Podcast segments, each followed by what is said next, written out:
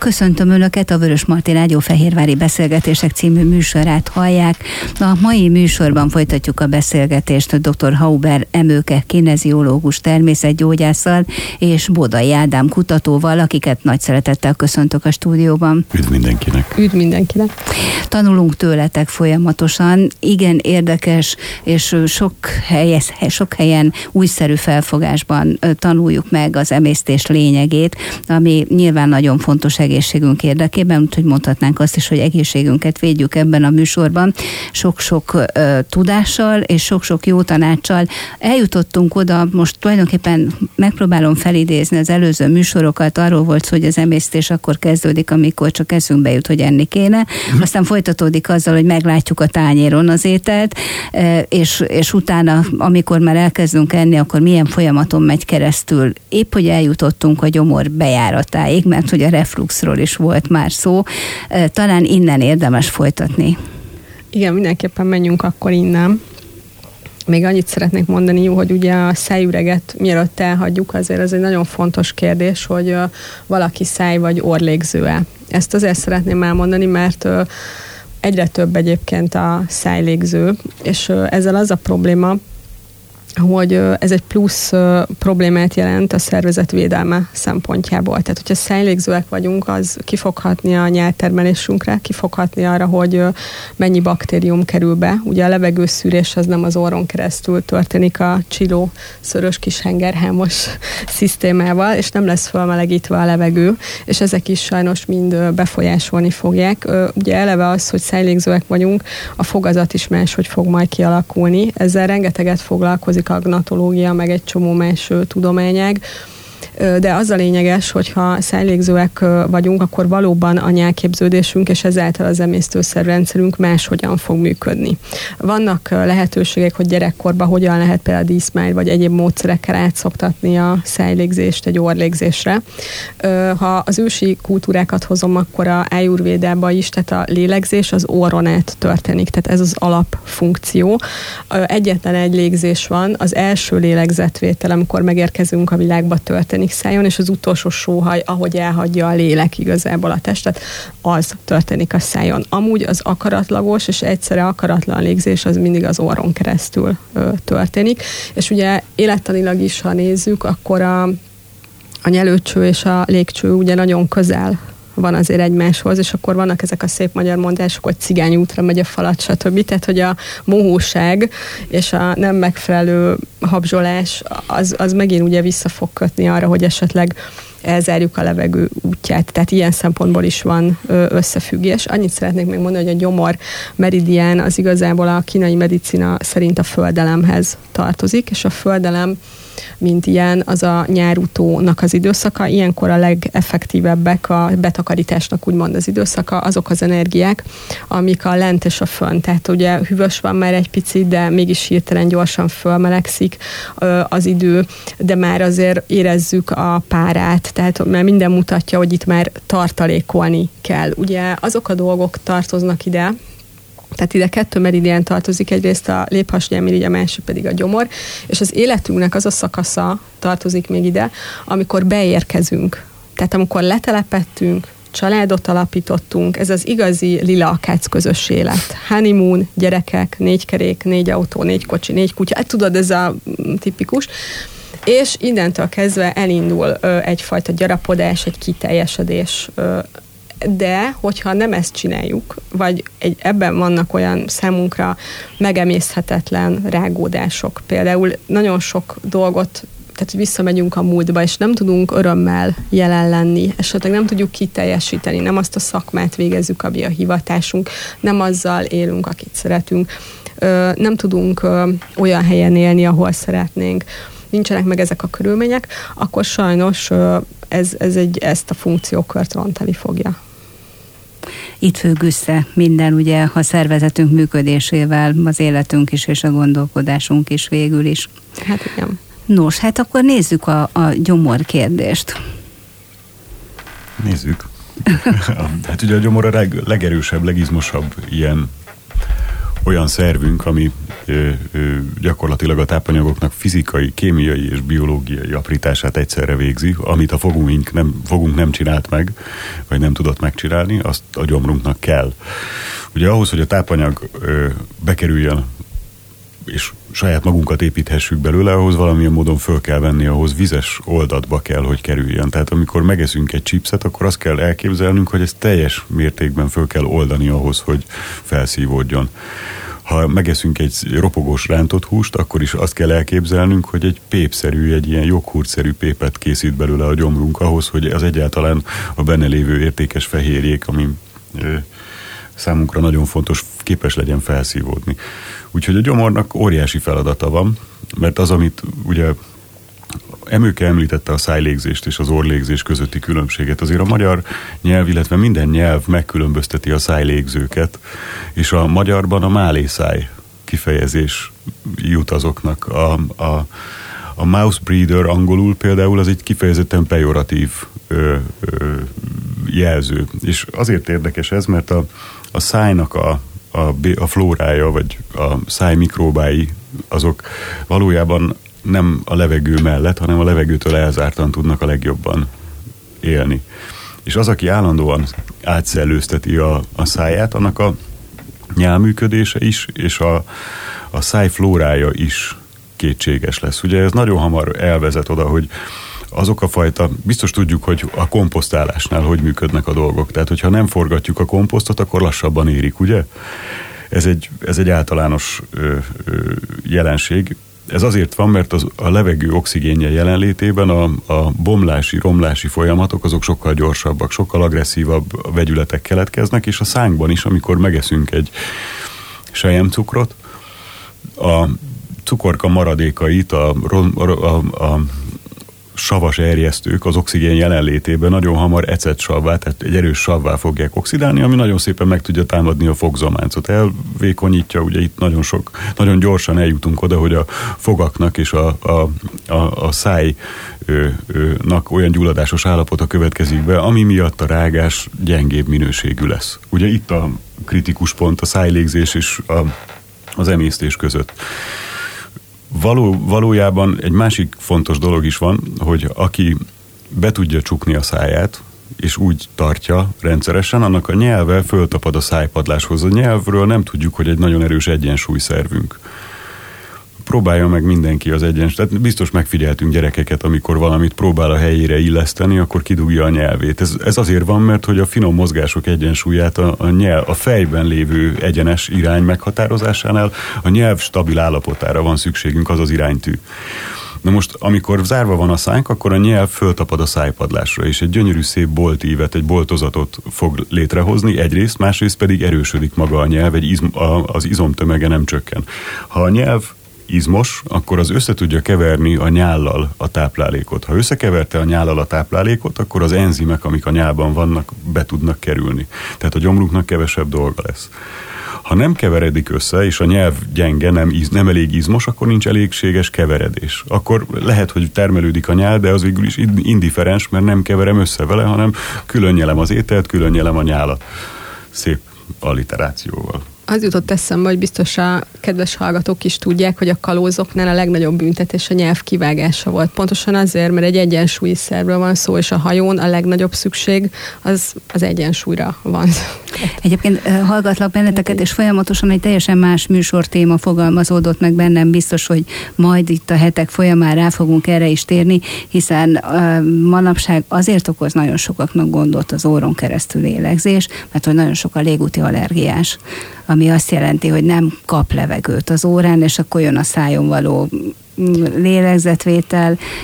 Egyik oldalon szokás, én elhiszem, a másik oldalon ez, ez, ez is egy adott probléma. Hogyne, hát, sőt van, amikor ez jogos is, mert amikor lihegünk, tehát nagyon-nagyon megerőltetés, és plusz oxigénbevételre van szükség, akkor ez egy teljesen logikus működés. Most az is, amikor el vannak záródva nyilván, akkor bejön ez a második funkció, de igaza van Edemnak, hogy ez már olyan veszélyeket rejt az egész emésztés szempontjából, aminek az összefüggése sajnálatos módon soha nincs kivizsgálva vizsgálva. Tehát azért azt úgy beállítani egy emésztőszervrendszert jól, hogy valaki stabilan szájlégző nem lehet. Tehát önmagában nem lehet. Tehát e, egyszerűen lehetetlen küldetés, valami mindig lesz, vagy egy reflux, vagy egy átteresztő bélszindróma, de valahova el fogunk érkezni egy idő után.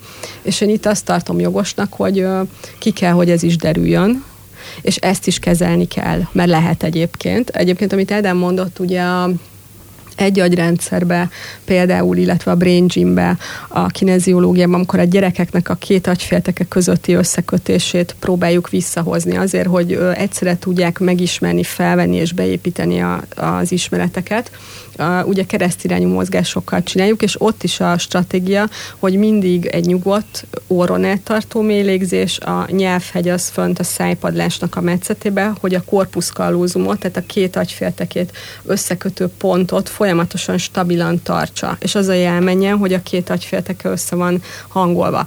Ugye ezt nagyon egyszerűen tudjuk ellenőrizni, hogy mindenki elővesz egy A4-es papírt, és elkezd végtelen nyolcasokat rajzolni. És hogyha az nem ér össze, akkor lehet tudni, hogy ez a kapcsolat a két agyfélteke között jelenleg nem aktív. És akkor mit kell csinálni? Elkezdünk kereszteket ö, rajzolni, és összekötjük. Ez ugyanaz, mint a keresztirányú mozgás, ez ugyanúgy a szemen keresztül is működik. Én szoktam mondani mindig a klienseknek, hogy ugye, ha hosszú ideig nézik a monitort, akkor ragasszanak rá celluxal szépen egy X-et, és akkor az mindig összeköti a két agyféltekét, és akkor döbbenten veszik észre, hogy de jó, egész nap olyan frissen tudnak, tudnak figyelni. Igen, igen. Milyen kis trükkök? Hát nagyon jó kis trükkök vannak a Brain Gym-ben egyébként, majd mondok még ilyeneket, de hogy ez például egy nagyon jó trükk, és, és ez azért is jó, mert igazából, ha 20 percig monotonon nézel egy ilyet, akkor szétkapcsol. Ez akkor is teljesen mindegy, hogy filmet nézel, vagy, vagy egy, egy sima szöveget olvasol, és ezért is fontos ez igazából. Nos, tehát a, akkor, ami kiderült, hogy a szájban végzett munka, a nyállal való keveredés, a rágás tulajdonképpen a gyomor munkáját segíti, és készíti elő. Szükségszerű hozzá, illetve ugye azt is tudjuk, hogy a korszerű konyha technikák miatt most azért egy csomó olyan ételünk van, aminek a rágása az nem igényel túl nagy ö, ö, energiabefektetést, ilyenek például a fasírtok, vagy a hamburgerhúsok, vagy a, tehát azok, amik előre vannak aprítva, mintha a fogaink, fogainkkal már megrágtuk volna, a krumplipürék is, meg az összes ilyen pépesre főzött étel is nagyjából ezeket a tulajdonságot tartalmazza. Viszont ha nincs a nyárral összekeveredve, akkor nincs benne az az Itt enzim. Itt a gond. Ha nincs benne, Pontosan. ha nem tud összekeveredni a nyállal, azért, mert annyira jól elő van készítve, hogy nyelhetjük, mint kacsa a nokedlit, akkor azt se tudjuk, hogy mi van benne, mert a, a legfontosabb őrszem, ugye talán a múltkor beszéltünk róla, hogy az a, a manduláknak a gyűrűje, ezt Waldeyer gyűrűnek hívják, az ormandula, a garatmal mandula és a nyelvgyöki mandulák összességében adják a Waldeyer gyűrűt. Ez a mi őrszem rendszerünk. Tehát minden, ami bekerül az emésztőrendszerbe, illetve a, a, a légzőrendszerünkbe, annak szükségszerűen át kell mennie ezen a gyűrűn, ezen a kapun. És itt, egy, itt úgy kell elképzelni a, a, a mandulákat, mint valami fantasztikus laboratórium, ami mintát vesz minden szállítmányból. Minden ami, minden, ami vízben oldódik, tehát minden, ami a nyálkában, nyálban, orváladékban oldódik, abból tud mintát venni. Akkor, ha valakinek kivették a manduláját, hmm. mindjárt hátrányal indul az emésztésben? Ez... Mint, hát, mint mondtuk, a vadejer hát gyűrű az nem csak az orr és garat mandulákból, hanem a nyelvgyöki mandulákból is. Hát, tehát a nyirokcsomók azért ott, ott vannak. Nyilvánvalóan ez így van kitalálva, hogy ott legyenek. És nyilvánvalóan ezeknek az aktivitása attól is függ, hogy milyen intenzitással próbálja az ember a, a környezetének a bekebelezését megvalósítani. Hát amik a mi generációnkban ez nem is nagyon volt kérdés, hát mindenkinek szinte kivették a manduláját. Egyébként az enyém például enyémet is kivették és visszanőtt, nem volt túl sikeres. De visszatérve, van, vannak olyan helyzetek, amikor, amit Eldán mond, tehát muszáj kivenni egy mandulát, mert már olyan szeptikus, meg annyira fertőző, hogy rámegy a vese a szív, tehát hogy ez így, ez így tényleg ennek helye van, vagy hogyha nyomja például a a fül, és akkor állandó permanens fülgyulladást csinál a kisgyerekeknél. Tehát, hogy rengeteg minden lehet, aminek, ami miatt ez orvosilag indokolt, de való igaz, hogy ennek én azért szoktam kikérdezni a klienseket, mert tökre lehet érezni, hogy kivették. Sokkal nazálisabb a hang, hangjuk, hogy veszik egyébként kicsit a levegőt, és valóban ez is már oka annak, hogy hogy lesz egy picit az emésztőszerrendszer. Egyébként, ha enzimatikusan nézzük, akkor ez az amiláz nevű enzim, ami a, a szájban van, ezeket lehet ö, vizsgálni, de Edem el fogja mondani, hogy hogy és miért, de hogy az a lényeg, hogy, hogy annak a, a nem megfelelő mennyisége aránya, az már nagyon sok mindenre ki lehet következtetni. Ez egy nagyon egyszerű és nagyon olcsó vizsgálati lehetőség, amiből már nagyon sokat tudhatunk. Csak nem nagyon szokták nézni. Abszolút. Nem, akkor hogy gyorsan egy praktikus tanácsot adjunk a hallgatóknak. Hát az amiláz enzim vizsgálat, illetve a nyál ö, aktivitás vizsgálata az az egy csomóféleképpen történhet. Amikor meglátunk egy citromot és elkezdünk nyáladzani, az egy nagyon jó reakció, és akkor arról tudhatjuk azt, hogy a szervezetünk egészséges. És ugye, ahogy múltkor beszéltük, magát a fogzománcot védő magas ásványi anyagtartalmú nyálat termel ilyenkor. Ez, ez, ennek ez a, a funkciója. A következő, ahogy Emőke mondta, az amiláz enzimnek, tehát az emésztő enzimek termelésének a vizsgálata, az olyan borzasztó egyszerű, mindenki hozzá tud jutni száraz kenyérhéjhoz, legalábbis úgy gondolom, hogy senki nincs abban a helyzetben, hogy ne tudjon hozzájutni. És a száraz kenyérhéjat a hátsó örlő fogak alatt finoman nyomkodva, tehát nem szétrágva, hanem nyomkodva tulajdonképpen, mint egy szivacsot telítjük nyállal egész addig, amíg el nem, ő, át nem itatódik a nyállal. És akkor nagyjából egy két-három percen belül meg kell, meg kell éreznünk az édes ízt, ahogy a keményítőt az amiláz cukorrá bontja. És akkor megjelenik az édes íz. És ennek az amiláz enzimnek az aktivitását így tudjuk tetten érni. Borzasztó gyorsan és egyszerűen. Mert ha otthon szeretnénk. Száraz kenyér és három perc. Saját száma laboratórium, ezek szerint a vizsgálathoz. Meg az orrunk a, leg, a legjobb is, ugye az immunrendszerünk laboratóriuma, a mandulák. Visszatérve a kérdésre, amit föltettél, hogy, hogy a, a azok hátrányal indulnak-e, akiknek kivették a manduláját? Valójában nem indulnak hátrányos, sőt, avval az előnyel indulnak, hogy ő nekik egy kicsit többet kéne rágni, és hogyha ők viszont egy kicsit többet rágnak, akkor an, annál sokkal hatékonyabb lesz az emésztésük, mint azoknak, akiknek épek a mandulái, és jobban tudnak mintát venni. Tehát most, ha az egyik oldalról nézem, akkor számukra az a járható út, hogy ha már tudjuk, hogy, hogy nincsenek ott a mandulák, akkor, akkor nyilván egy jobb és alaposabb keveredést javasolnék. Főleg akkor, amikor kitettek vagyunk fertőzésnek, az immunrendszerünk kompromitált, vagy olyan állapotban vagyunk, akkor, akkor erre jobban kell figyelni. Ha a szájban nincsenek meg a szükséges enzimek, vagy nincs meg a szükséges nyál, akkor itt jöhet-e bármilyen segítség? Akár növény, gyógynövényektől, vagy Itt már a feld, az ételek feldolgozása csak. Hát mondjuk a keserű és savanyú anyagtartalmak, ahogy Ádám mondta, azok a nyelképződést ugye segítik. Még annyit szeretném mondani, hogy a nyál az egy nagyon-nagyon komplex dolog, mert ö, vannak olyan értékek, például a hormonális értékek közül a kortizol például, amit kimondottan a WHO még 1977-ben talán meghatározott, hogy nyából kéne nézni, mert ott teljesen más arányokat, aktuális, ö, aktuális értékeket mutat, nem úgy, mint a májonát szétesve. Ugyanígy a progeszteron szintet, tehát vannak olyan szintek, amit kimondottan érdemes éves tesztot tehát nyárból nézni, tehát egy sokkal, hogy mondjam, ez egy nagyon-nagyon nagy jelentőségű dolog, tehát nem bagatelizálhatjuk el. Úgyhogy ha nincsen elég nyál, akkor a fogak állapota, a fogíny állapota is leromlik, és elindul a fogíny sorvadás, tehát ennek iszonyú sok szerepe van, fertőtlenítő hatás, állandóan ez a keveréshez szükséges, egy fertőtlen, tehát nagyon, nagyon fontos a jelenléte. Igen, a keserű anyag, hát annyit lehetne így előjáróba, hogy van ez a kámos gyökér nevű fantasztikus szer, amiből lehet egy ö, ilyen jó kis tinktúrát ö, csinálni, és avval öblögetni, az, az is hat egyébként ö, erre. Ez egy nagyon-nagyon keserű anyag igazából és ezzel reggel fogmosás után vagy előtt, hogyha öblögetünk, és folyamatosan, akkor ezzel is tudjuk ezt a, egy kicsit felhozni és javítani ezt a amiláz enzimnek a képződését. Egyébként nagyon egyszerű ilyen tinktúrát készíteni, kámos gyökeret mindenki tud a bioboltba venni, pici alkohol, de mindjárt elmondja részletesen, és akkor nem kell tényleg sok egy, egy annyi, ami, ami tényleg elégséges ahhoz, hogy tudunk vele öblögetni, és nem nyeljük le. Ez nagyon-nagyon fontos, ezt csak öblögetünk készítünk vele. Igen, hát a tinktúrák készítése attól függően, hogy milyen bébi ételes üvegeket javasolnék, tehát ez az egy másfél deci liter környéki méret, amiben bele kell rakni a gyógyte az acskókon feltüntetett mennyiségű ö, ö,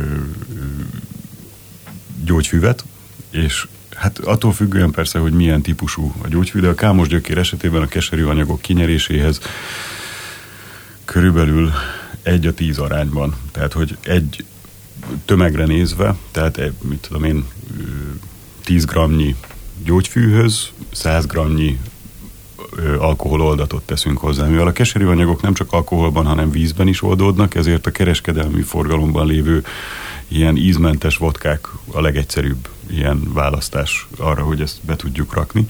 Nem kell nagyon erősnek lenni, ugye egy, egy propolis tinktúrát 70%-os alkoholban készítünk, de egy, egy pont egy kámos gyökér kivonatot, azt sokkal egyszerűbb ezzel a 40% környékivel csinálni, és vannak olyan gyógynövények, mint például a medveszőlő, aminek az arbutin tartalma kifejezetten jó vese, egyébként rendkívül keserű, a veséken keresztül ürül, antimikrobális hatású, azt pedig egészen 20%-os vagy annál hígabb alkohololdatba, tehát duplára higított vodkával lehet fölönteni. Három hétig szoktuk őket legalább tartani lezárva, vagy úgy, hogy ö, ö, legalábbis állatok, muslinca, por, egyéb ne kerüljön bele. Tehát a legjobb ilyenkor egy sima, egyszerű, tiszta papírral, egy papírszalvétával és egy befőttes gumival letakarni. És három hét után pedig leszűrjük, és eltesszük egy csepegtetős üvegbe, és amikor, amikor ezeket a gyakorlatokat csináljuk, mondjuk a szükségszerűen arra a helyre érdemes rakni a fogkefe mellé, vagy a hűtőszekrénybe, tehát ahol rendszeresen járunk, és rendszeresen, tehát azért, hogy a napi rutinba be tudjuk illeszteni. A nyeltermelés stimulálása az rengeteg féleképpen történik, tehát hogy fejben is, meg tehát ott a koplalás is nagyon sokat szokott segíteni ilyen értelemben. A száj szárasság az egyébként a nagyon nagy stressz esetén jellemző az emberekre. Ugye akkor a, a szervezet megpróbálja csökkenteni a, a, a nyál mennyiségét, és ilyenkor kiszárad az ember szája, nyilván azért is, hogy becsukja, jobban tudjon egyensúlyozni, amikor ilyen menekülési vagy viszálykodási szituációba kerül. Viszont a nyugalomnak az elérésével, a nyugalom elérésével, annak a, a biztosításával lehet egy egészséges nyáltermelést lehet, hogy a szívbetegségnek is lehet ez, szívproblémáknak is lehet ez ilyen mellékhatása, hogy szájszáraságot okoz? Hát szinte mindegyik olyan betegségnek, ami szimpatikotóniát okoz, a szimpatikotóniát majd emőke lefordítja. emőke segítség. Most arra gondol ez de hogy ugye a szimpatikus és a paraszimpatikus idegrendszer, tehát hogy itt arra, arra kellene figyelni, hogy igen, számos betegségnél, ahol megbomlik ez az idegrendszeri egyensúlynak az állapota, a szájszárazság az tényleg valójában jelen lesz. Egyébként leggyakrabban a cukorbetegségnél, tehát adnál a kezdő indító tünet, inzulinrezisztencia, cukorbetegség 1-es, 2-es típusát, attól függ, hogy éppen hol tartunk. Nagyon jellemző egyébként a helikobakter tehát mondjuk a gyomornál ez például szintén szokott, igen, lehet a szívbetegségek, illetve a vesebetegségeknél is ö, megjelenhet ez ö, tünetnél tünetként. Valójában véve valóban arról van szó, amit Ádám mond, hogy, hogy az idegrendszer van egy rendkívül túlfeszített, túlterhelt állapotban. Egyébként nagyon sokszor nem találják meg a hogy miért állnak le a nyálmirigyek. Tehát van ilyen típusú betegség is, ugye ez már nagyon autoimmun, amikor leállnak, és akkor majdnem mindig tényleg idegrendszeri oka van, és ugye nagyon nehéz utólag a nyálat pótolni. Tehát vannak ilyen nyálpótló készítmények, de nagyon-nagyon csekély hogy mondjam, sikerrel lehet őket sajnálatos módon alkalmazni, és akkor utána tényleg rámehet a fogazat is. Tehát ugye ezzel nagyon-nagyon oda kell sajnos tényleg figyelni, és hogyha bárkinek ilyen problémája van, akkor az első körben ö, mindenképpen ugye a nyelmirigyeket kell ö, igazából ellenőriztetni, ez ugye szájsebészet, paradontológia, tehát azt az irányt ö, veti föl, és ö, hát hogyha lehet, akkor nyilván lehet ö, pótolni, de az idegrendszer állapota az kulcs megoldás lesz. Ha megfordítom egy kicsit, ha valaki azt tapasztalja magán, hogy túl sokat száraz a szája, kevés a nyártermelése, akkor kutakodjon, mert valami gondja van? Hát igen, azért ez a hosszabb távon, most nem arra gondolunk, hogy éjszaka mondjuk ő tényleg orlégző zárt szájjal alszik, és közben kicsit, kis, most nem erről beszélünk, egyébként az a aszmatikus allergiás tüneteknél is van például szájszárasság, vagy lehet. Ö, igen, érdemes azért, hogyha ez már fönnáll egy, egy-két hónapig, akkor utána kell menni ennek, mert ez élettanilag egyáltalán nem jó, főleg hosszú hosszantartó Meg a körülményeket azért meg kell vizsgálni. Tehát ugye most nagyon sok esetben a, ugye jön a nyár, és a klimatizálás előnyeit élvezzük. De azzal, hogy klimatizálunk, avval, avval igazándiból kiveszük a, a levegő páratartalmát is. Tehát az alacsonyabb hőmérséklet, maga az a hideg levegő, amit befújunk, annak jóval alacsonyabb a páratartalma. Tehát, hogyha csökkentjük a páratartalmat a lakókörnyezetünkben, és így mondjuk a lakásunkban, akkor nem csodálkozhatunk azon, hogy jobban tud mindenhol párologni az ember. Egy idő után a vízveszteség olyan, hogy visszafogja ezt. És ugye mondjuk ez csak egy, tipikusan az autóban és a, a lakásban rendszeresen használt klíma miatt azért kiszáradnak a nyálkahártyák, ezt szerintem tudja mindenki. Igen, leginkább ezt... azt tapasztalja, akinek az túlzott orspray használat és allergia miatt ornyárka hártyája nincs, hiába orlélegzős, az szárad ki éjszaka. Hát igen, én ott ugye szoktam mondani, hogy ilyenkor nagyon sokat jelent, hogy most már vannak ezek a kiváló hideg diffúzorok, és akkor folyamatos sós víz párologtatás, lehet ilyen só falakat is építeni, például a hálószobába, azok is nagyon jók. Jó megoldás lehet, ez még a feng shui szerint is egyébként egy jó döntés. Egyébként a szalvusz víz, vagy bármilyen sós víznek az orba történő folyamatos csepegtetése javítja a nyálkahártyáknak egy kicsit a, az állapotát, tehát van egy ilyen gyógyító hatása is igazából, ha már annyira súlyos, hogy folyamatosan szteroidos orsprét kell, hogy használjunk, mert pedig ugye ez sok embernél tényleg nagyon problémás, akkor azért arra figyelni kell, hogy legyenek olyan pihentető állapotok, és ott tényleg ez a, ez a sós tengeri levegő az, ami egyébként a legjobban tudja De gyógyítani. Akkor De akkor nem orspré, akkor otthon csinálok egy ilyen ö, párologtatást, hogy akár ugyanúgy, ahogy inhalálunk, és akkor sok időt, tehát hogy egy, de azt is lehet, hogy a kádba ugye rengeteg mennyiségű só és ül benne, és akkor az, azért ez javít rajta, csak ugye mondom, ahol a legtöbbet van, ott kell akkor a páratartalmat növelni ilyen sós arányba. Az Egyébként vannak így. már olyan klímák is, ahol lehet állítani, hogy most a páratartalommal hát pont ezért, csináljon. mert rájöttek arra, hogy ez... ez De azért, azért azt meg kell néznünk, hogy mi az oka első sorban annak, hogy miért használjuk az orsprét. Tehát amikor, amit mondtál, hogy, hogy van egy ilyen pont, amikor, amikor úgy gondoljuk, egy csomó, muszáj tisztáznunk ezt a félreértést, van egy orosz kutató, Butajkónak hívják, aki egy légzéstechnikával fantasztikus teljesítményeket ér el. Megosztó az ő, ő, ő elismertsége, tehát hogy vannak, akik nagyon magasztalják, vannak, akik nagyon kárhoztatják, egy rendkívül agresszív módszerrel szoktatja le az orlégzők, vagy a szájlégzőket az, ő, ő, erről a rossz szokásról, egyszerűen leragasztja a szájat. Egyébként tényleg orosz. Hát gonosz, de eredményes. Az a helyzet, hogy, az a helyzet, hogy csodálatos eredményeket ér el, és soha hát, vagy megfullad, vagy... Nem fullad meg. Nem, nem fullad, nem fullad meg. És ez, ez, ez, ez, a, ugye levegő nélkül nagyon rövid ideig bírja az ember. És a, a... Ez a legősibb félelem, hogy megfulladsz, úgyhogy ezért ő is erre jött rá, hogy Úgyhogy abban a pillanatban, amikor az ember rákényszerül arra, hogy az órán keresztül vegyen levegőt, akkor egészen megdöbbentő tempóval a garaton keresztül az orjáratok azonnal kitisztulnak. Egyébként a jogába váltott orjukú légzés az, ami ugye igazából e- ebből a célból szoktuk, de vannak kimondottan ilyen tisztító légzések is az orjáratoknak a tisztítására, például a zümmögő légzés is nagyon jó, amikor el van dugulva az orrod. Ezeket mindenki meg tudja keresni, most nem is akarok így erre, mert hogy beírjuk, hogy zümmögő légzés joga, és akkor meg fogjuk találni, meg a váltott Kicsit eltávolodtunk a gyomortól. A... Igen, de nem, nem teljesen távolodtunk el, mert hogyha itt nincs rendben, akkor sajnos a, a gyomorba sem lesz ö, semmi sem ö, rendben. Pont ahogy, a, pont ahogy a, a szájszárasság és a hozzá kapcsolódó helikobakter pylori fertőzést, hát igen, amit ugye mi gyomorfekéként Példaként hoztam fel, de igen. De hogy ez egy nagyon tipikus eset. Ugye a szimpatikotónia, amiről beszéltünk, az az, az az állapot, amikor a szervezet stresszben van. Igen. Tehát az agyidegek, ez az úgynevezett aktív menekülési vagy készenléti állapotot tartják fönt. A másik ugye a paraszimpatikus állapot, akkor amikor emésztünk, amikor minden rendben van, amikor lassú a légzésünk, amikor lassú a szívverésünk, a szimpatikus állapotban, ebben a, az izgalmi állapotban, ilyenkor magas a szívverésünk, leállnak a belek, leáll a gyomor, tehát tulajdonképpen azt kell tudnunk, hogy, hogy ennek nagyon jelentős hatása van az egész élettanunkra, hiszen ezt mi nem akaratlagosan kontrolláljuk ezeket a szerveket, nekik akkor is működni kell, amikor mi mással foglalkozunk. Ezért van ez a megkülönböztetés. És a szájszárasság esetén egyébként normális esetben az ember nem étkezik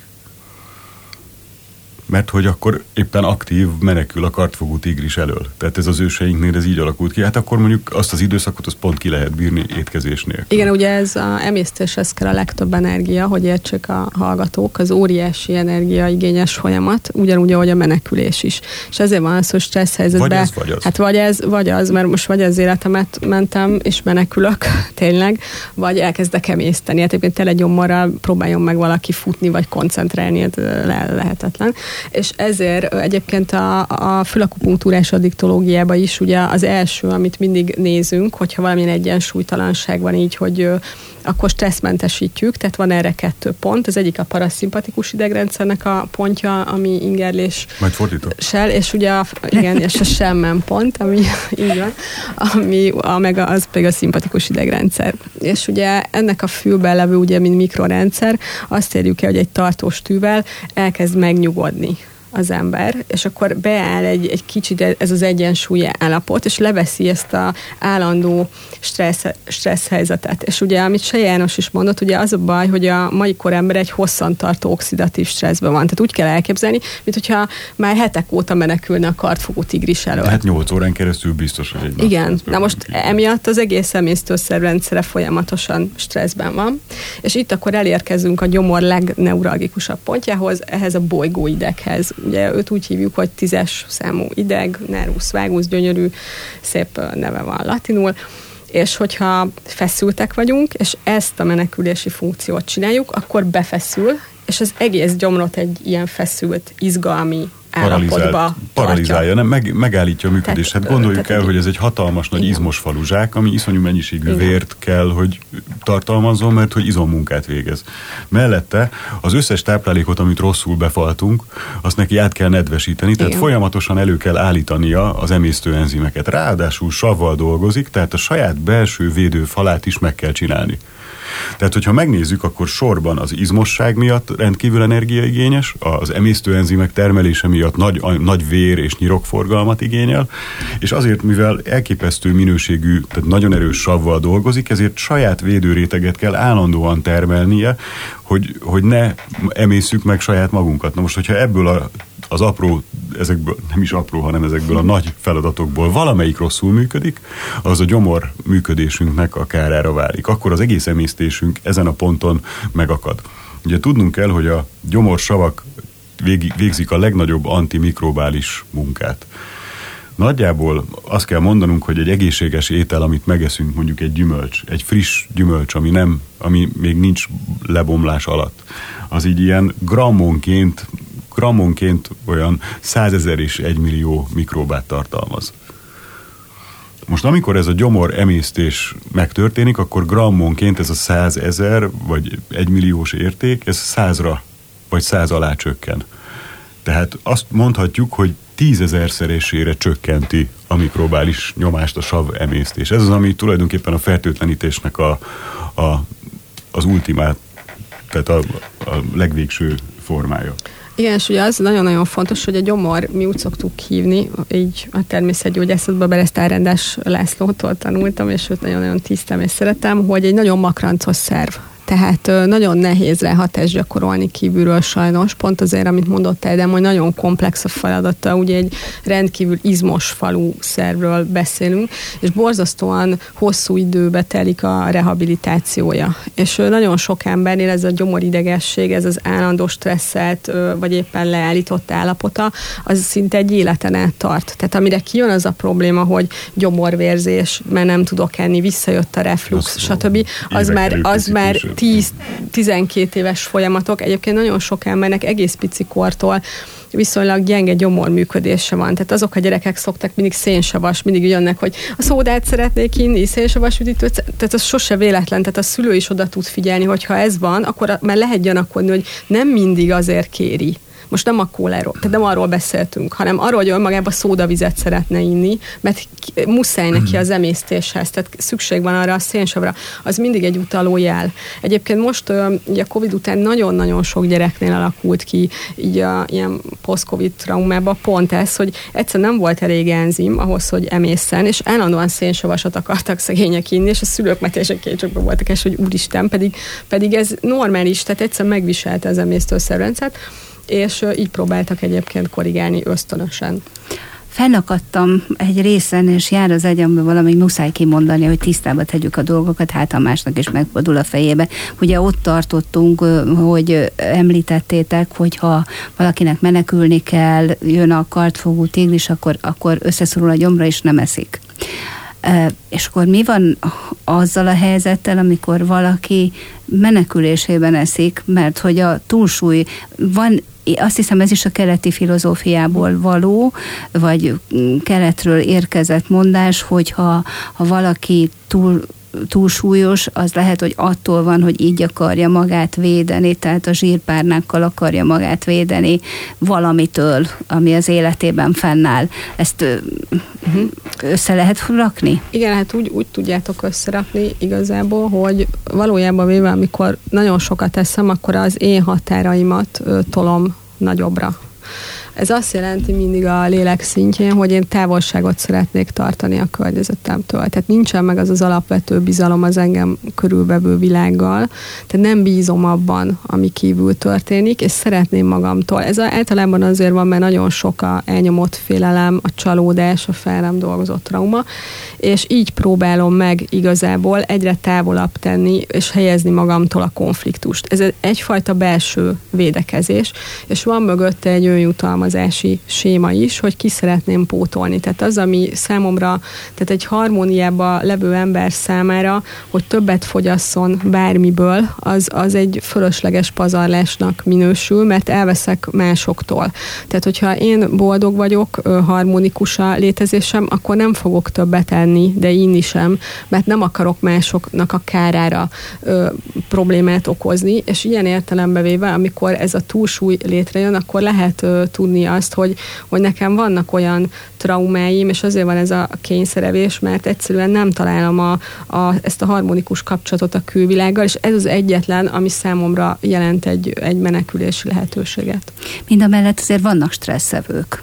Hát ab, abból lesz a stresszevő, hogy nem oldja meg azt a konfliktust. Tehát ezt, amit a Csíkszent Mihály Mihály is mondott, hogy, és írt a, a Flow a Boldogság művészete című könyvébe, hogy mindig olyan kihívást kell ö, választanunk, amihez egyrészt rendelkezünk a megoldásához szükséges kompetenciával, de mindig egy picit magasabb az az elvárás szint, hogy legyen sikerélményünk. Tehát az egy nagyon-nagyon-nagyon fontos dolog, de olyan kihívások elé kell állítani igazából magunkat, aminek a megoldásához megfelelő eszköztárral rendelkezünk. Tehát a legtöbb probléma az az, hogyha nem, nem ismerjük jól magunkat, és olyan dolgokat vállalunk fel az életünkbe, amik igazából, amiknek a megoldása minket stresszbe tart. És ez lehet akár egy 20 évig tartó hitel is, mert nem tudhatom, hogy mi történik velem, és akkor hogy lesz visszafizetve. Ezeket végig kéne gondolni, de lehet egy olyan munkahely, tehát hogy én egyáltalán nem vagyok egy vezető alkat, de mégis elvállalok egy vezető beosztást. Ezt, ezt nem javaslom senkinek. Az is lehet, hogy én nem tudok ö, közszerepelni, és elvállalok egy közszereplést. Az is lehet, hogy ö, képtelen vagyok tanítani, de minden nap órát kell tartani a gyerekek előtt. Ezek bizony sok-sok más egyebet is okoznak, sok gondot. Ó, hogy ne, hát, de ez önmagában az a hosszantartó stressz, amit Erdem mondott, hogy állandóan ott van a kartfogó tigris. Ez, ez az, tehát nem azt csináljuk, amire alkalmasak vagyunk. Ugye az ember, hát tehát pont ahogy Emőke mondta, Csíkszent Mihálynak ez a csodálatos munkája, a flow magának a boldogságnak az élettani definíciójával foglalkozik. Túlment a tudomány ezen, már úgy értve, hogy ezt továbbfejlesztette, és, és meghatározta azt, hogy mi az a dolog, ami boldogság érzetet okoz. És a boldogság érzethez az kell, hogy valami olyan dolgot csináljunk, amiben nagy gyakorlatunk van, és van tétje, van benne kihívás. Ha nincs benne kihívás, és a gyakorlatunk alacsonyabb, akkor, akkor az összes negatív érzésünk ehhez csatlakozik, mert akkor nem belátható a végeredménye, nem tudjuk, hogy ha, ha, ha nagy a kihívás és nincs gyakorlatunk, akkor az egy óriási kockázatként nyomaszt minket. Hogyha nagy gyakorlatunk van benne, és nincs benne kihívás, akkor az a relaxáció, az a nyugtató dolog, ez a pihenés formáját kéne adnia. Hogyha nincs benne gyakorlatunk, és nincs benne kihívás, ez az apátiát fogja elhozni a szervezetünk számára. A flow az a pillanat, a flow az a, az a kicsúcsosodás, amikor, amikor az ember valójában olyan dolgot csinál, amiben jó, és annak van is értelme. És itt a legfontosabb dolog talán ez a modernkori stressz feloldásában az az, hogy, hogy az ember egy olyan lény, aki állandóan visszaigazolást kíván a környezetétől annak a tekintetében, hogy ő valami értékes és jó. Valamilyen kedvező jelet vár a környezetéből. Most a kedvező jel az a bankszámláinkon összegyűlő összegek, de azt nem tudjuk mindenkinek megmutatni, Úgyhogy akkor valahogy máshogy kedveskedünk magunknak, vagy máshogy próbáljuk ezt a kedvező érzést elhozni, és ezek általában a jó falatokkal nagyon rövid ideig, de nagyon jól helyettesíthetőek. Ilyen szempontból az elhízásnál egy ilyen önjutalmazás, tehát amit nem kapok meg napközben a munkahelyemen, mert a stresszben tartott ilyen munkagépként funkcionálok 8 vagy 12 órán keresztül, akkor ezt én otthon kompenzálom egy liter fagylaltal. A Igen, dopamin... ez ilyen általában édesség. Tehát hát tudok abszolút... olyat, aki vizsgai időszakban hízik mindig, és pontosan azért, mert még készül a stressztől csokoládét eszik. Én ezen azért nem ettem, mert én voltam az, aki a vizsgai időszakban mindig a legtöbbet fogytam szerintem az egész évben. Nem egyformák az emberek, igen. igen de de a, a másik, amit mondtál, hogy, a, hogy az alkati, tehát az, hogy, az, hogy fizikai védelmet okoz-e a, a, az, hogy valaki nagyobb ez azért érdekes, mert hogyha mondjuk egy családban nincsen egészen meg a helyén valaki, nem értékelik úgy a helyén, akkor két dolgot fog nyerni avval, hogyha hízik. Az egyik az az, hogy vele foglalkoznak, ő tud magával büntetlenül foglalkozni, tehát ez egy nagyon érdekes pszichológiai kérdés. A harmadik pedig az, hogy ő egyre nagyobb helyet foglal el az asztal mellett fizikailag. Tehát, hogyha valaki, tehát ez egy, ez egy kompenzálás. Tehát, hogyha nem hallatom a hangom tisztességesen, akkor megpróbálom észrevetetni magam, mint a gyerekek hisztie. És tehát, nyilván mindez tudat alatt, tehát nem tudat hát, annyira tudat alatt, hogy egyszerűen nekünk csak szükségünk van erre a típusú elismerésre, az, arra, hogy vegyenek észre, hogy ott vagyunk, hogy a mi véleményünk számít, hogy mi tényezők vagyunk. Tehát, hogy ezt is hozzá kell tenni. Nyilván a fizikai védelem is igaz. Nyilván az is igaz, hogyha valaki nagyon száraz környezetben dolgozik, akkor van egy olyan testzsír mennyisége, amiből vizet képes a szervezet magának előállítani, mint a bálnáknál vagy a tevéknél. Ők is a vízraktárak azok zsír formában vannak elraktározva, de tehát nagyon sok élettani oka van, hogy miért rakódik le zsír az emberre. Hát egy, a hölgyeknél például óriási problémát jelent az, hogy, az, hogy ezek a, a bocsáska minőségű modellek lettek a szépségideálok, mert hogy egyáltalán nem nőies a, a zsírmentes alkat. Tudnélik a másodlagos nemi jellegeket, az, amitől nő figurája van valakinek, azt, azt bizony zsírszövet fogja alakítani nem más. Most ugye ennek a kettőségében egy óriási problémát látunk, mert valahol mindig eltúzódik a dolog. Vagy csontsovány az illető, vagy, vagy túlsúlyjal küzdik. Hát ezen a kettő közötti egyensúlyt azért nehéz megtalálni, mert ugye itt pszichében is el kell tudnia képzelni magát az embernek olyannak, amilyennek látni szeretni. Tehát ha valaki, ugye ez az anorexia esetében ez egy, ez egy, ez egy olyan dolog, ha egy anorexiás belenéz a tükörbe, akkor egy kövér embert lát. Tehát az ő érzékelése szerint ő rajta túlsúly van. És ezért nem eszik. Ugye ez, ez ismert ez a, a Igen, fogalom. és ez egy nagyon súlyos. Ez egy, súly, ez, egy, ez egy életveszélyes állapot, mert egy, ez egy téves testkép de amikor valaki úgy érzi, hogy, hogy rajta túlsúly van, akkor, akkor ugye ő saját magát megalkuszik vele, nem úgy, mint az anorexiás, tehát más a megküzdési módszertan, de ugyanabban a helyzetben van. Tehát ő, amikor belenéz a tükörbe, akkor egy túlsúlyos ö, embert lát, de azt mondja, hogy inkább azért mege- megetetem magam. Az anorexiás pedig elvágja a fonalat az anyagi világtól, azt mondja, hogy ő élelmiszert nem rak be a szájába azért, hogy ez ne legyen. De nincs közte különbség. Nos, hát és még mindig az emésztésnél járunk valójában, és még mindig a gyomor környékén, de sajnos elment az adásidőnk. Hallgatlak benneteket, és ilyenkor műsorról műsorra a következő lépés az, hogy ezt fel kell dolgozni. Ami, mindent, amit hallottam. Meg kell emészteni, nem? Így van, meg kell emészteni, pontosan. Szerintem a hallgatók is így vannak vele, úgyhogy most jön az emésztés ideje, de folytatjuk majd ezt a beszélgetést. Nagyon szépen köszönöm az elmúlt órát dr. Hauber Emőkének és Bódai Ádámnak.